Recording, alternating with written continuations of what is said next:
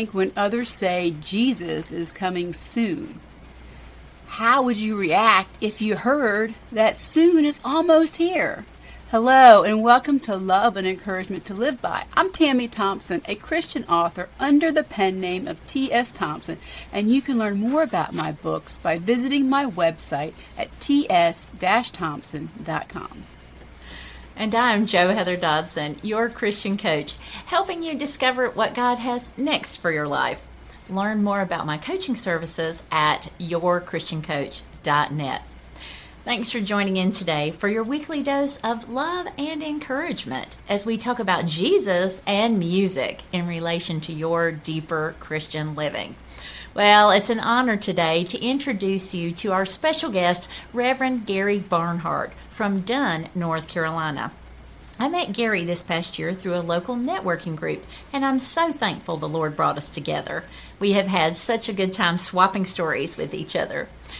Gary was born with a God given love of music, and his mother directed his talents into the church through gospel music.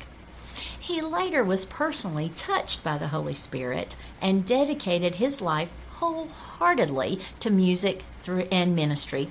He has traveled throughout the United States and Canada singing the gospel of Jesus Christ.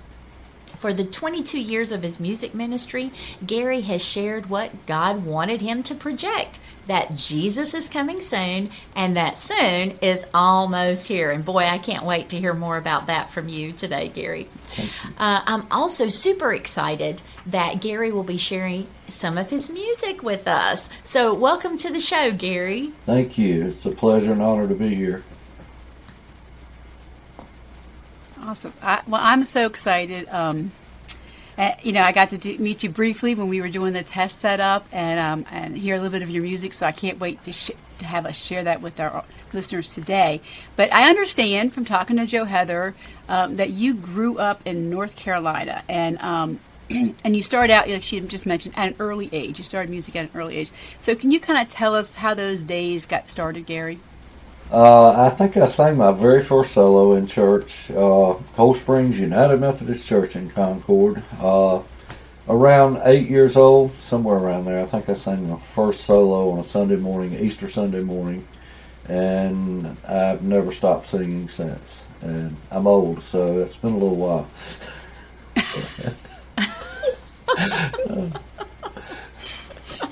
but yes, I love that, Gary. That has, I love that. That has led me uh, through a lot of avenues, and uh, of course, you know, I went through the teenage stages where I kind of went away from the gospel music a little, and of course, mom steered me back in as only a mother can do. Uh, you know, when they dangle car keys in front of you and say, you know, you're going to do this or you don't get these. Uh, usually gets a response. Today would be a cell phone, perhaps, but uh, back then it was car keys. So, yeah, she's directing me in a lot of I love directions. that. And I know she prayed a lot. It sounds like she made a huge impact.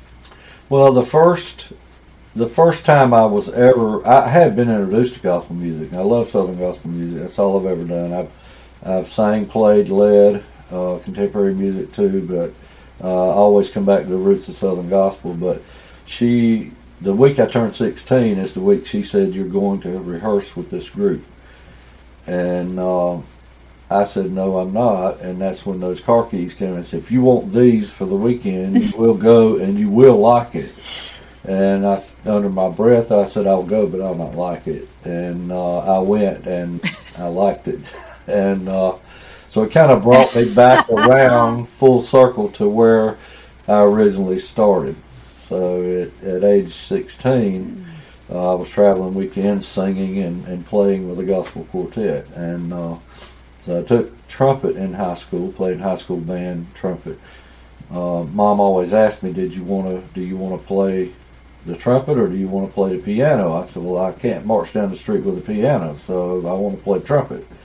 So I took seven years of trumpet in school and uh, picked up guitar along the way, and then over the years picked up other instruments as well. So uh, that kind of led to the ministry that I'm now in. But uh, on the road, I drove the bus and played bass guitar and played trumpet, sang when somebody was sick, and kind of did it all. It's been an Wow. interesting. Wow. interesting well, Gary. I know you were telling me that. I'm sorry. Go ahead. No, you're fine. No, go ahead and ask because uh, you're directing me in the right direction. So. Well, you've shared so many great stories with me, and one of those was that you had traveled over a hundred thousand miles per year for five years singing and playing music, and I that just is mind blowing to me. I can't imagine, and so intense. Um, so, uh, talk to us about how the Lord equipped you for for such a time as that. I always loved to travel, so not getting homesick was, you know, never got homesick. Uh, I'd call mama at two o'clock in the morning. Hey, we're in so and so. You know, why are you calling me? You're waking me up. Yeah. But uh, I, the year I graduated, is 1970. Anyway, I uh, left. I graduated in May, and in June or July, uh, I moved to Raleigh from Concord uh, because we were working weekends and we were semi-pro at the time, which meant we just only sang on weekends. Uh, but if you lay yardstick down and go, we would go. So I remember singing in Greensboro on a Saturday night and in Orlando, Florida on a Sunday morning. Uh, those were the type of trips we were doing on weekends. And so eventually bookings started coming in to where we couldn't meet those dates. So the owner of the group and was based in Winston Salem in the beginning, uh, moved us to Raleigh and gave us a choice. You can go to work full time, or we'll replace you. Uh, and that was throughout the group. So our first full time tour was 38 days. Some of the guys had never been out of town before. Uh, didn't bother me. I loved it. I had my own bunk and everything on the bus, and it was great. You know, we had a, a, a GMC 4104 private coach built in with, with beds and closets and lounges and so forth. So we traveled. Uh, 38 days was our first tour. Spent a lot of time on the bus, sleeping on the bus, living on the bus. Um, you know, we would uh, back in the day find a truck stop that you could rent a shower for two dollars, and we'd go all go take showers, and we, we just we lived the life of being on the road, and uh, and Yeah. so 38 day tour, the very first tour out, and I loved it, absolutely loved it, and uh, I was hooked. I was hooked. That's what I wanted to do. I never thought I'd ever do anything other than that. Uh, so for five years, we traveled 100,000 miles every year, and we would take some holidays off, but for the most part, the only holiday we ever took off was around Christmas. First of the year, we're right back at it again. So, uh, and we had someone that did our booking for us. Later on, we had an agent to do our booking for us, and we had record contracts and so forth. But uh, uh, it's it's just what you do. I mean, it, I never knew anything else as far as music was concerned at that point, and uh, so yeah, that was that was a great time in my life. A lot of learning about surviving on the road, and eight guys on a bus, four band members and four singers, and uh, sometimes a road manager whenever we had to have one. But you know, leave uh, Ohio, come home for a couple days, leave for two weeks for Florida. Uh, you know, you just kept a bag packed all the time. And uh, we knew what we were wearing every night for every concert. It was listed on the door of the bus. And so we knew what clothes to bring with us, and we knew how to wash clothes in laundromats, and you know, just love it when a family would invite us over to eat. You know, and we were we had uh, a certain amount of money per day to eat on. So if you blew all that at breakfast, you didn't eat anymore. So, so it was a, a very interesting life, uh, very much so. And uh, we did that. I did that for five years. So that was uh, that was uh, a lot of fun. Saw a lot of great results in this ministry. A lot of people finding the Lord. Uh, a lot of people giving their life to Jesus through our, our singing and our ministry. Uh, even when I went to get my uh, ministerial license, I went for music. And everybody looked at me so funny, you know, because why are you doing that? Most people that start out in music end up pastoring. And I said, the Lord hasn't called me in that direction. and I turned down a couple of churches because of that because that's that's not my ministry. My ministry was music. When I got ordained, I became an ordained minister of music, and uh, because I realized the importance of music. If you read in the Bible and the scriptures tell us, every battle started with music. Every battle ended with music. When they got pumped up to go into battle, they were singing and they were praising. They were they were worshiping God. Uh, I think that's the best leading anyone can ever have to begin a service is to start with music. And can you imagine never having a note uttered during a service? No music. I cannot imagine that. Of course, you know I'm ingrained in music. That's my thing. So, uh, making it the very best that it can be. So. Amen. And you know, I like what you said about you starting that way because that's how church services. Have you ever wondered why church services start with music? I think it's just to get the Holy Spirit inside of us, praising God before we start hearing the sermon. You know, we praise God and then we receive the word. Right. You know, we kind of open up and get ready for that. And and I think it's so encouraging, especially for young people that want to go out and live their purpose and go out on the road. Like my son. Okay, you're talking about the bus. My son his purpose is to arm up the church. He just turned 18. He had his purpose calling at 15, and uh, he wants to get a bus, Gary. he wants to go out and just arm up churches, and that is so inspiring. You know, I mean, I'm sure he's going to listen to this episode later once it gets posted. You know, and um, that's encouraging to young people out there because you just went. You didn't really like have a plan. You just kind of followed the Lord's leading. You went out, and He just provided. Provided. Provided. You may have had to do, you know, the laundromat, but you you you just adjusted to it. You went and you were filled and that's what I think kept you going all that time. And I just think it's such a blessing, you know, having you on. I know it's going to inspire a lot of people who are like, "Well, how do I get started? How do I?" You just, you just go.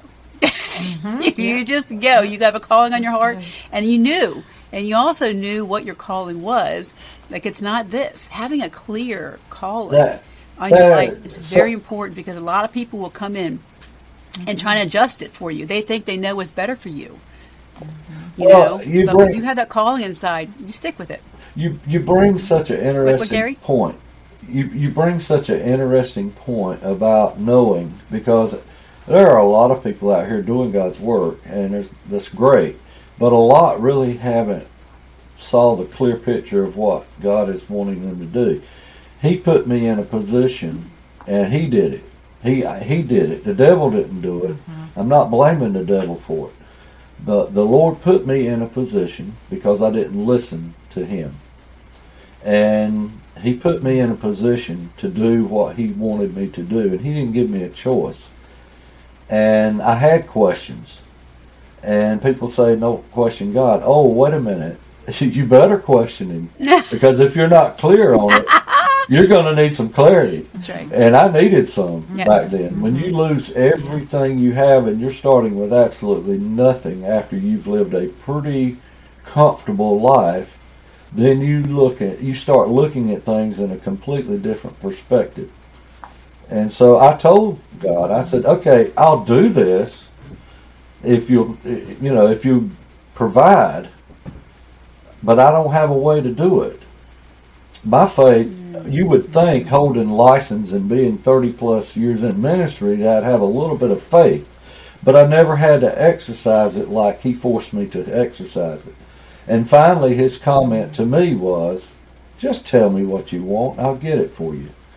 He didn't always make it free, but he provided an avenue for me to go down and, and get what I need. And when things began to happen, I was in, I was standing off to the side, looking at it like, oh my goodness, what? How did that happen? Because I asked for that, and it boom, here it was.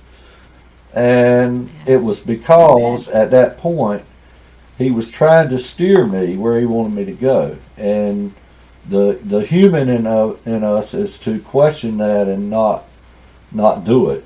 Yeah, I can't do that. It's easy to say I can't do that. You know, I could do that if I could do that if the Lord would do this. If the Lord would. I wasn't trying to make deals with him at all. I was just trying to figure it out. Well, some things don't need figuring out. Some things just need clarity, and you get that through mm-hmm. seeking Him. So After a while, the lack of faith became a little more bold because at that point, once I had seen how he was working, I understood much clearer what it was he wanted me to do. He wanted me to use the talents that I had suppressed all those years by working with choirs and churches as minister of music and not exercising my talent other than leading and teaching that. He wanted me to take those talents and explore that and use that for him. But the bottom line, it's it's so interesting you mentioned it early on. The bottom line in that was saying Jesus is coming soon. And I want you to go out and project that message as you've said all your life. And uh, the song, the title of my CD was Soon Is Almost Here, came about on a Sunday night when a, my pastor was preaching. And I was sitting on the front row because I had finished music, came down and sat on the front row. And he just jumped out with this message. He said, I'm telling you, we've heard it all of our life soon is almost here. And I grabbed a pen and paper from the lady behind me and I wrote this song while he was preaching and went up and played it on the piano after church. And that became my Wow. my song. And uh, because and in fact if I ever get to the place I'm gonna have t shirts made with that on it and the scriptures to go with it because I don't think I think we have become so complacent and comfortable in our religion, our church, and the things that we do. We somehow have went around the fact that Jesus is coming soon. His time is not our time. But to know that every day should keep us in line where we need to be. If you lay your head down tonight and you're not sh- sure, you can be sure. And you only have to do that by talking That's to God. And that's easy enough. And I talk to mm-hmm. him. People think I'm probably crazy. Well, nowadays not so much. But back in the day when you're riding down the road talking, people see you. They're wondering, well, what is this? This guy's crazy. He's just talking to himself. No, I'm talking to God. He's sitting right here beside of me, and I'm talking to him. Yeah. Mm-hmm. And I try to always remember when there is a prayer answered to thank him and praise him for it because it's something I mm-hmm. needed to happen Amen. and he do, he did it, and there was no other, nobody else is going to get the credit for it but God because it had to be Him, but God. Mm-hmm. That's it. Mm-hmm. I know I'm, I'm burning it up. That's, that's okay, Gary. But Before I, I'm going to jump into our, um, our uh, um, um, subscriber message here for a second. But before I jump in, I just want to comment on something you, you said, and then I'll follow up with a question. Um, when you were saying you didn't have faith, you know, en- enough, I, I didn't see that at all. When you asked God for direction and clarity, and you're saying, I can't do this in my own strength, that's an act of the will of surrendering because God wants all the mm-hmm. glory. God's saying, when you're mm-hmm. weak, I'm strong. You know, mm-hmm. when, when, when, when you're, it's your will, I'm just resting. But when you're resting in me, it's my will that's going to be done. And so I really, that's what, I think that's what he wanted you to get to that point where you just give it all to him. You just direct my life. I can't do it without you, Jesus. And so I don't think it was lack of faith at all. I think it was a lack of surrender. It was powerful. So Right. let me just pause for a minute before I ask you another question, Gary. Um, and let you know, those who are tuning in and listening, how they can support this podcast. So we can bring other guests on like Gary. Um, we have a lot of things that Joe Heather and I want to share that God's put on our heart with you. So first, depending upon what platform you're listening from, be sure to like, share, follow, and subscribe so you don't miss future episodes. But the most important thing you can do is to share this podcast. Share love and encouragement with those that you know around you. And we also want to give you an invitation um, to be able to support our podcast financially and help us to grow. Um, because there's a lot of people out in the world that are discouraged, that don't, they don't feel loved. They need a word of encouragement, and they're hungry to know the Word of God. So, by partnering with us through prayer and financial support, you're going to help our podcast grow and to reach more people. And you can find out how you can sow into our podcast ministry on our website at loveandencouragement.com slash donate. And also on our website at loveandencouragement.com, we feature early access every Wednesday to both audio and video.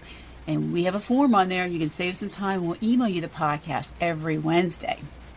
So back to our interview with Gary, which is I'm loving it so far. I hope you are too. Um, Now, Gary, at the top of the show, right, we talked briefly about how the Lord led you into a new direction 22 years ago. So, can you get back to that and tell us a little bit about what happened then? I had been feeling uneasy for a while. I, I had been at one church for 24 years after I left the road, and uh, I had been uh, everything in that church you could be. I painted the church. I laid under the activity bus. I I worked in uh, music ministry. I worked in youth ministry. Uh, in fact, the youth ministry there bought the church a van. We had done a lot of things. We did a lot of dramas and things like that. Uh, the Lord began to speak to me about focusing a little more on the music part. And the gentleman that was leading music stepped down. I took his took his place and began working with choir. And uh, I did everything I could to learn as much about choir. I went back and took more piano and more voice so that I could teach better. If I heard a note on the piano I wanted, I, I could go over and tell her, hey, I want you to sharp this note or flat this note. Just the, I guess, honing my craft, so to speak. Uh, but then, and, and things were going good. Uh, but all of a sudden I began I became uneasy and I, I needed some time off because almost 24 years never been gone hardly at all from church. And so I asked for some time off. I took a three month sabbatical and I visited other churches and even sang in some other church choirs and things just to kind of refocus regroup uh, which we all need to do at some point in ministry. But I came back and it was never the same. And I couldn't, I just couldn't get this feeling off of my mind. And the Lord began to speak to me about a different ministry. And within a, I, I felt a little like Job because within a couple of months I had lost everything. My job, I had a dream job. I was a quality assurance manager with a company I'd been with almost 20 years. Uh, dream job, would have retired there. Uh, I was playing golf, having a good time. I had Friday off every week. I I just it was just a great situation. Very very very very much into a comfort zone, enjoying life, making good money, uh, but just things weren't right, and uh, I felt that, and I felt that drawing and pulling, and the Lord began to speak to me about something different, and then all of a sudden things like dominoes began to happen. Uh, I got downsized on my job, I lost my home, lost my marriage. Uh, all this went happened within six months, and uh, so I was thrust into a situation that I had to make a decision, and uh, I had nothing but a little truck. I think that truck had two hundred eighty thousand miles on it, and the Lord said, "I want you to do this ministry. I want you to take all your talents and do this ministry." And I said, "But I don't have a way to do it." And that's when He told me. He said, "Just tell me what you need." He already knew what I needed, but he wanted me to ask. And when things began to happen, I was so I didn't ask in the right order because I I was so new at happen, having to do this that I said, okay, I need a sound system. I don't even have a sound system. And a gentleman walked up to me at church one Sunday and said, uh, and I didn't know the, the gentleman. I didn't know. Him. He said, you need a sound system for your ministry. And I'm like, yeah, I do. he said, follow me after church and he filled up the back of my truck with his sound system. I had to buy cables and all that for it, but he, he sound system, he gave it to me. This is a donation to your ministry. And I'm like, okay. So I had borrowed a keyboard and was using a keyboard, and I just kind of thought that the lady was going to donate it to the ministry, but she called one week and said, I need my keyboard back. And I didn't have money to buy one. And uh, so I told the church, we were meeting this was a new work and we were meeting in someone's home and I said, okay, so I need your prayers this week because I've got to give his keyboard back on Friday. I have concerts on the weekend in church and I don't don't have a way. I won't have a keyboard. And uh, I didn't I didn't come out and say I don't have money to to uh, rent one or borrow one or buy one. Well, I did, that was pretty apparent. So I left church. We were meeting on Thursday night. So I got home from church and my phone rang and one of the members of the church, he said, "You you got gone quickly," and I said, well, "Not really. I mean, when church was over, I left, you know." And he said, "What are you doing tomorrow?" And I said, uh, "Well, I don't know. You know, I don't have a job." He said, "What? you know?" He said, "Let's go buy a keyboard," and I'm like, um, "No, I, I really don't have money for that." He said, "I have the money for that. People were coming up giving me money to give to you for this keyboard, and I'm like. Fred, I, I, I don't. So he met me the next morning. We went to Raleigh. We found the keyboard. He wanted me to sit down and play it, and I wouldn't. And he said, "Why won't you sit down and play?" I said, "Because I don't have any money." He said, "I've got a pocket full of money, and there's more coming Sunday." And I said, "I said, yeah, but that's for the church." He said, "No, that's for you specifically for you." We walked out of that store with two keyboards, one for the church and one for my ministry. And uh, and so I went back home and I was like, oh my God, you know, and I still didn't believe all this had taken place. And so uh, the next thing was uh, I went to get cables for the sound system that had been donated, and my friend, which I'd known over 30 years, he said, well, how are you hauling all this stuff? And I'm like, well, I'm hauling it in my little Bronco that I'm buying from someone, which that was provided. Uh, the lady said, I might just pay me whenever you can. Don't worry about it. Insurance is paid for six months. So I wouldn't touch it other than ministry related things. It stayed in the carport covered up. And then when I got ready to go sing, I uncovered it and went. But I, I have enough room in it to haul all of this equipment that had been given to me. So uh, I went to get cables, and the guy asked me, he said, What are you, uh, my friend asked me, he said, What are you hauling this stuff in? I said, The back of my Bronco. He said, you can't get everything in there. And I said, no, I take what I can take, and the rest has to stay home. He said, well, you need a trailer. I said, yeah, I do. And he said, well, come out back. I went out back, and there's sitting this Haulmark trailer he had on consignment. He wanted like twelve hundred dollars for it. And I said, okay. I said, but I don't have any money. You you don't understand. I don't have any money. He said, well, just keep it in mind. I said, well, I could make payments on it. He said, well, no, I can't do that. I got to have the money. I said, okay. Went back in, we finished our business, and I started back home. As I'm riding down the Beltline in Raleigh, and the Lord spoke to me, Holy Spirit spoke to me, and said, You had faith for everything that you've needed for this ministry. Why will you not have faith for that trailer? And I go home and send him a check for whatever you can send him, and he will take it. And I said, okay. So I went home and I wrote a little contract and sent the check. A week later, this was on a Thursday or Friday anyway. I went out and sang that weekend and came back home, unloaded everything, and um, I mailed that check to him on Friday. He got it Monday. He says, I, he called me. He said, I got your check and your contract, tore up the contract, spent your check, and I need for you to get that trailer out of my way and pay me whenever you can. So I went and got the trailer, brought it home. I waxed it, cleaned it up, vacuumed it out, did, loaded all my stuff in it, parked it under the carport. I was so I was excited, and uh, so I go down the next. It's about two or three weeks later. I was singing in Kannapolis at my uh, cousin's church where he was uh, associate pastor, and he and I grew up together, but I hadn't seen him in about twenty years. Not not we didn't hang out or anything. So I mean, we were distant, but we knew each other. So it, he helped me unload all my equipment when I got there, and uh, he said, "Man, this is a nice trailer." I said, "Yeah, Lord's blessed me." Well, how much do you owe on it? And I'm like, "Really?" Because you don't ask people that, you know. And I said, "I don't know, probably." Probably six or seven hundred, I don't know, you know, and uh, went on about my business. So after church that night, we had a great service, and after church that night, he came up and gave me a love offering from the church, which is you know, that's normal, you know. And I thanked him for it. He'd helped me load everything, and I was getting ready to hit the road. He said, "Wait a minute, I got something else for you." He reached in his pocket and pulled out another envelope. He said, "This is to pay off your trailer." I said, "Rick, what what are you doing?" He said, "The men got together after church. The council got together and decided we wanted to be a part of your ministry, so we're going to pay your trailer off."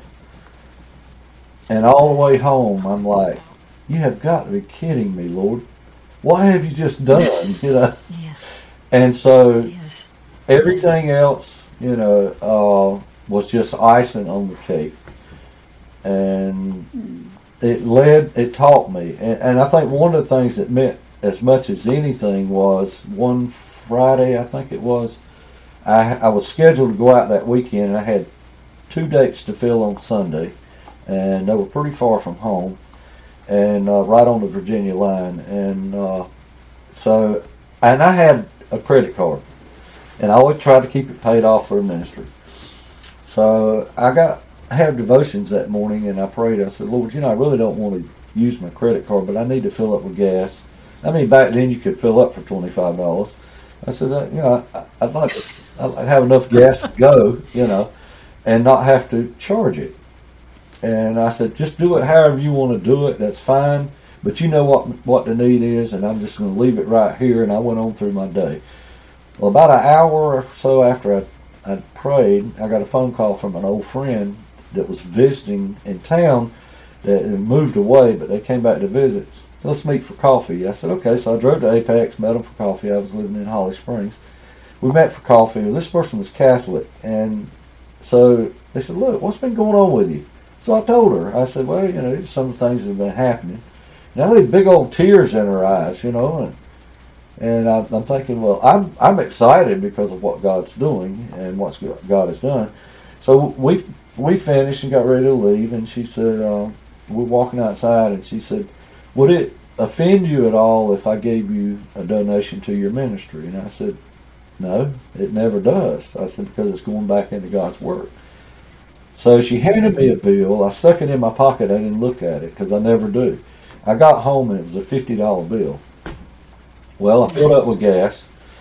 I had $25 left to eat on because I was going to have to pack a cooler and take a sandwich because I didn't have a lot of time in between dates on Sunday. And uh, so I, I, just had to start praising the Lord because I'm like, it, that's something so simple. And all I did was ask. Mm-hmm. I didn't have to beg. I didn't have to plead. I didn't have to get down and say, Our Father God, I need something. He already knew me. yeah. you know, I didn't have to agonize and run around the house and, you know, all this stuff. Mm-hmm. I just prayed. I just told him, "This is what I need. This is furthering your work yeah. that you called me to do." And I, I, don't know if I should say it this way, but I have, so I go ahead and own up to it. I'll, I'll own it. But sometimes I, I would say, "Lord, you put me here, so this is what I need," and uh, mm-hmm. it never failed mm-hmm. because I think He yes. wants us to Amen. do that. He gave us word to go by, and He didn't lie about it. Mm-hmm. You know, it's there for a reason.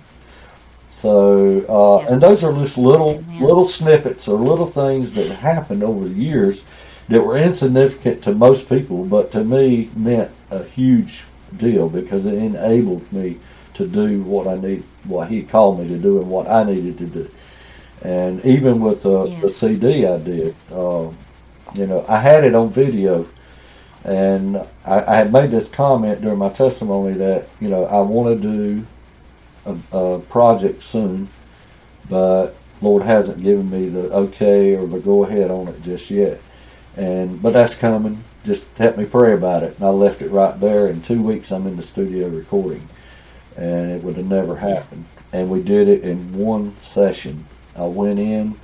Wow. He, had laid the tracks for me already.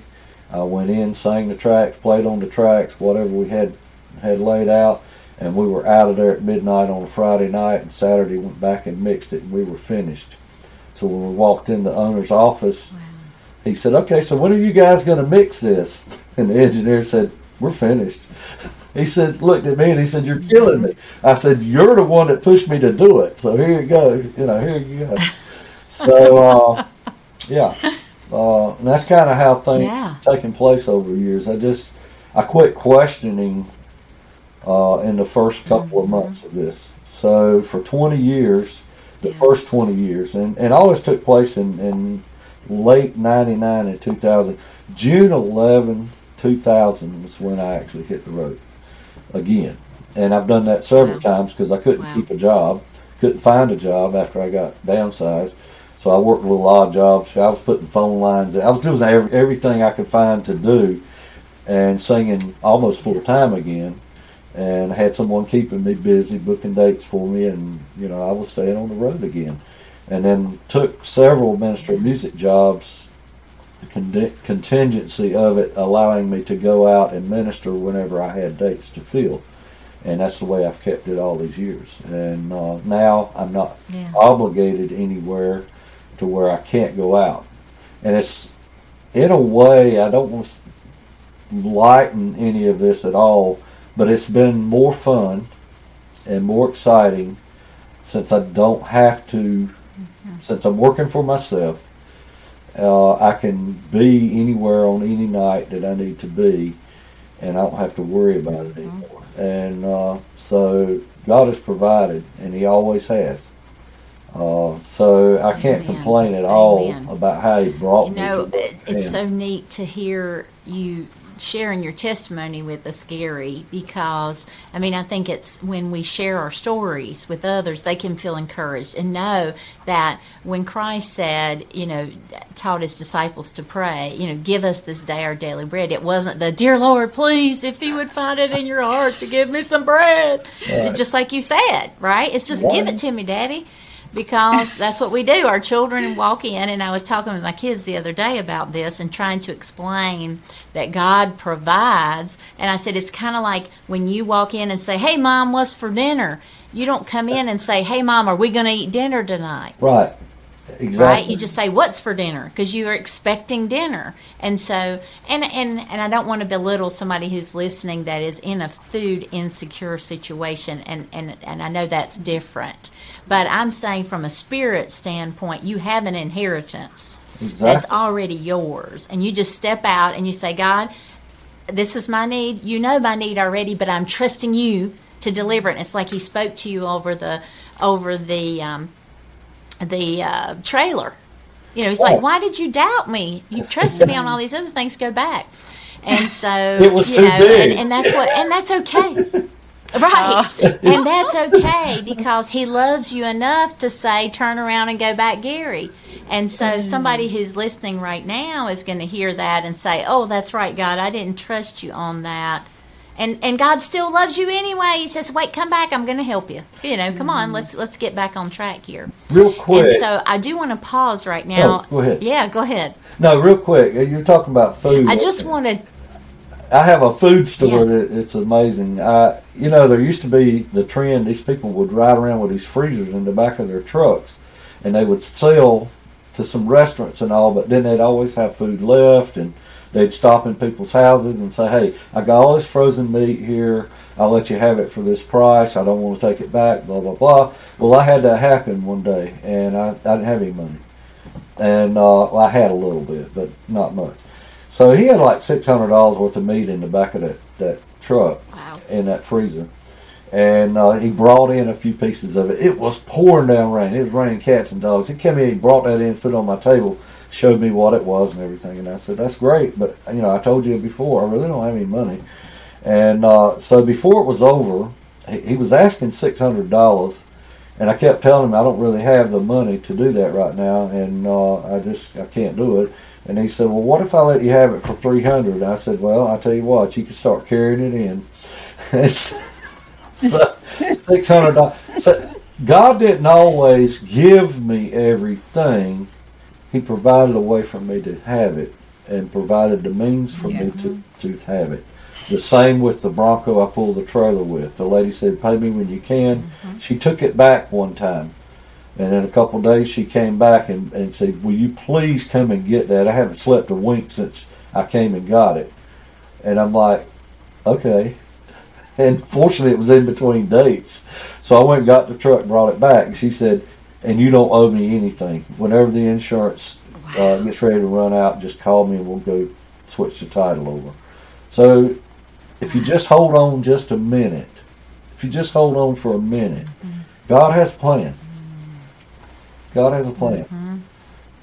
And we can't always see He it. absolutely does. I'm thankful He gives us an opportunity to see that plan without it being detrimental to us because we didn't listen. And I just thank God for that. Yes. So go ahead. I'm sorry. I just had to throw that in. Absolutely. Well, what I want to do, Gary, is I want to pause for a moment and let people know how they can sow into your ministry or talk to you about music in their area. Sure. And this is part of our, our standard ministry spotlight. And so today, listeners, you're getting the opportunity to meet Reverend and Minister of Music Gary Barnhardt. And you've been hearing um, his commitment. You know, first and foremost to Jesus Christ and how he serves the Lord through his long standing music ministry efforts. So, if you're interested in learning more about Gary and how to support his ministry and how to hear more of his music, you can contact him through Facebook at gary.barnhardt.50. Again, you can go to Facebook in the search bar, you type in Gary dot Barnhardt B A R N H A R D T dot fifty five zero. Okay, and that's all you have to do to find him on Facebook, so you can check that out. Now, if you're listening today and you want to be a sponsor of one of our future regular episodes, or if you want to feature one of your favorite ministry efforts, all you have to do is contact us at loveandencouragement.com. Amen. And you know what? This is we're getting ready to come up with one of my favorite looking forward to parts because we've been hearing about all this music, Gary. If people are wondering what does this guy sound like, he's been through so much, and we are so looking forward to you. Uh, so, are you going to sing for us? Will you tell us what you're going to sing and a little bit about the song?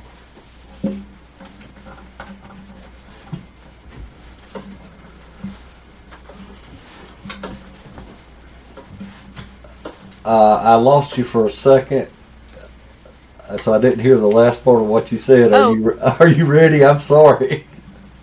No, no, that's fine. Yeah, you you went out for a second, but um, I wanted to know a little bit about the song and like, did you write it? And uh, can you tell us about how it got created and what the title of it is? I, I met a man years ago in person named Mosie Lister. He passed away some years back, but he was a great songwriter. Had written a lot of songs for Southern gospel music quartets throughout the years. You name the group, he's written a song for them. And we had the opportunity to spend a day with him. And the, the, the he had a God-given talent. Was a humble man, a great songwriter. We went in and he offered us some songs to record, and they were in the wrong key and he left And about 10 minutes he came back and had rewritten every one of them in the proper key. So this guy was very deep when it came to his knowledge of music and abilities. And this was one of the songs he wrote for us and we recorded it on one of the last recordings that i was ever with with the singing americans.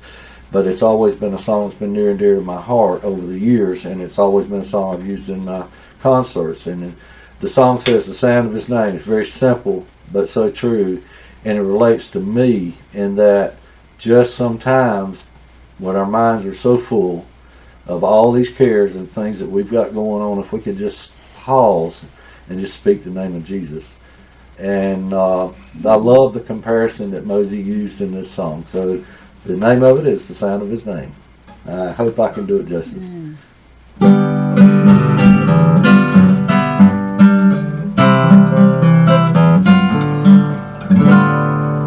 A man who is weary and thirsty thrills at the sound of the rain. And my heart that was longing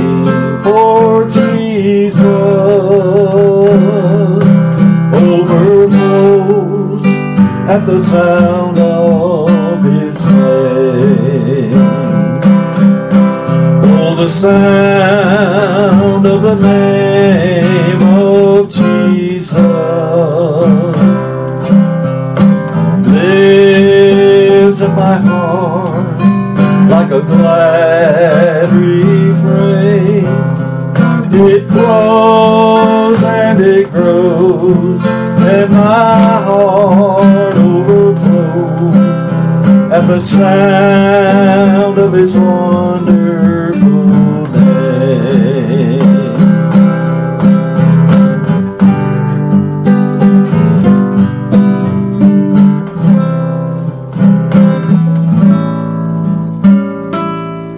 His name is a rock that I cling to,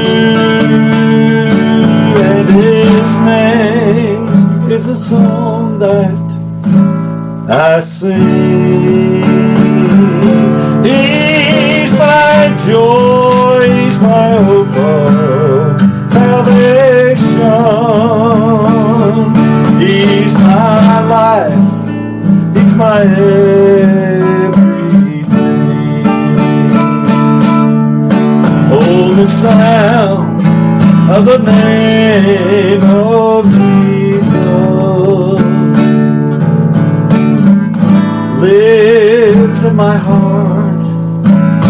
A glad refrain. It flows and it grows, and my heart overflows, and the sound of His wonderful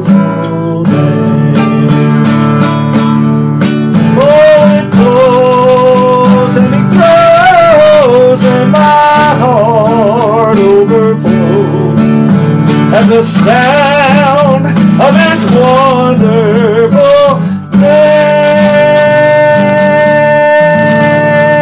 name. Oh, Wow. praise the Lord. beautiful Praise the. Lord. That was awesome. Gary, I just love hearing you sing. Thank you so much. Thank you. Oh, what a blessing to all of us for you to share your gifts from the Lord today. Um, and Lord, and and gosh, and to hear your testimony and all this, the, you know, everything behind your journey with the Lord. And um, so we're we're kind of starting to close in on the episode as we're kind of wrapping things up. But I have to shift gears and ask you to share with us a little bit about your your personal life. I know you met and married your sweet wife Sandra 20 years ago, and you shared that she has been a vital part of your ministry. So tell us a little bit about her and, and how you guys work together. I met Sandra through church. Uh, I, a friend of mine I had worked with just before I got downsized, he called me one day and invited me to their church, and uh, on Sunday morning, and so I, I went and visited the church, and I really liked the church. I didn't realize that it was the pastor's last Sunday until later on in that day when I got another phone call.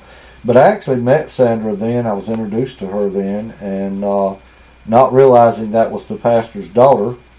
And uh, so, I, as we transitioned, uh, the pastor was getting ready to leave the church, and he was actually going to go to West Virginia and pastor. And about 20 people in that church said, "No, we we really feel a leading to." Uh, they had a very deep movement of the Holy Spirit in that church, and some didn't accept it and uh, but a lot did, about 20 people, and they they started their own work. So through that, I was asked to come and do music with them. So I did, and that's actually where the keyboard story comes into view.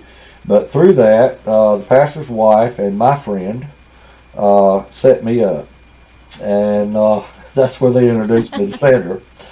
And they were having a get together after church one Sunday, and they invited me to stay. And so her and I sat that afternoon and sat out and talked and got to know each other, and then eventually went out on a date. And one thing led to another, and we uh, got engaged and got married. And so my father-in-law was I was not only his minister of music, I was his son-in-law, and uh, he was a dynamic man, super individual.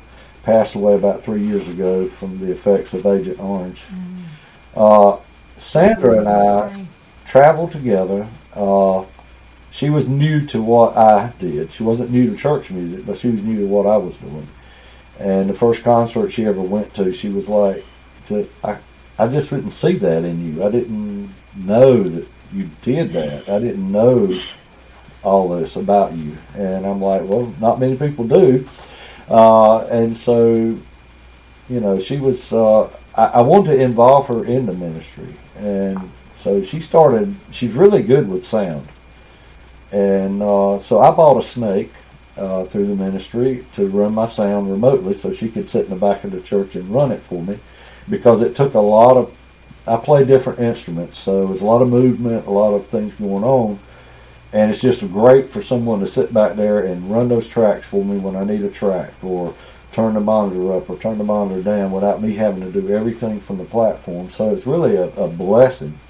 And I even got her to sing a little bit. Man, she don't do much of that anymore, but uh, hopefully someday she will. But her work schedule has prevented her from, from going with me as much. But she uh, she's great with my sound.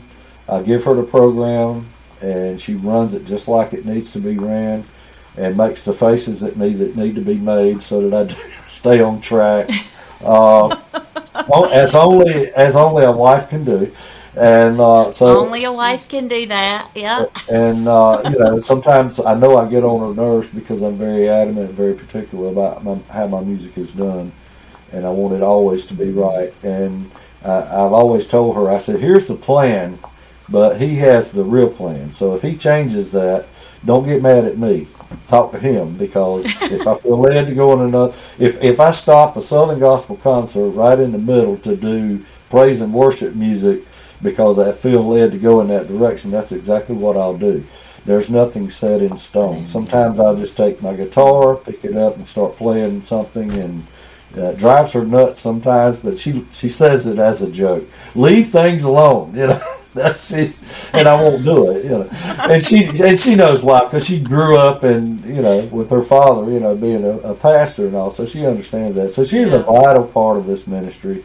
Um, you know, keeping me straight, keeping me in check. So I, I love that about her. I love her commitment to God, and uh, she's a hero because she works in uh, the emergency department at WakeMed in Raleigh at Big Wake, and oh, she's around COVID patients every day, all day. So, mm. uh, you know, she's a hero, and I love her. I do. Yeah. Yeah. You have to say, you have to tell her we said thank you for her dedication and dedication to the Lord and to her patients, mm-hmm. for sure. Yeah.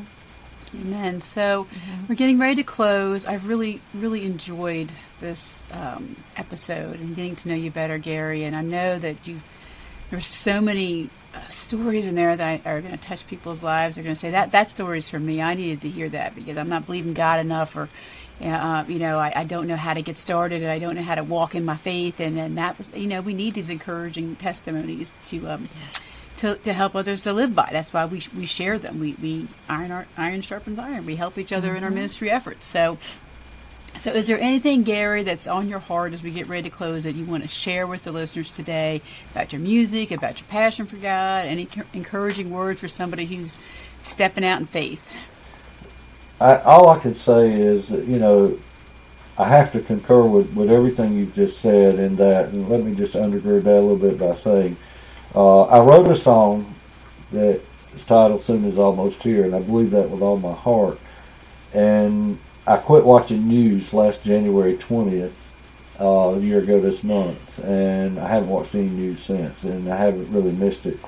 Uh, but if you if you can watch anything or hear anything or see anything that doesn't want you make you want to get a little closer to God and be prepared, uh, you're blinded. Uh, you really everyone needs to pay attention because the signs are here.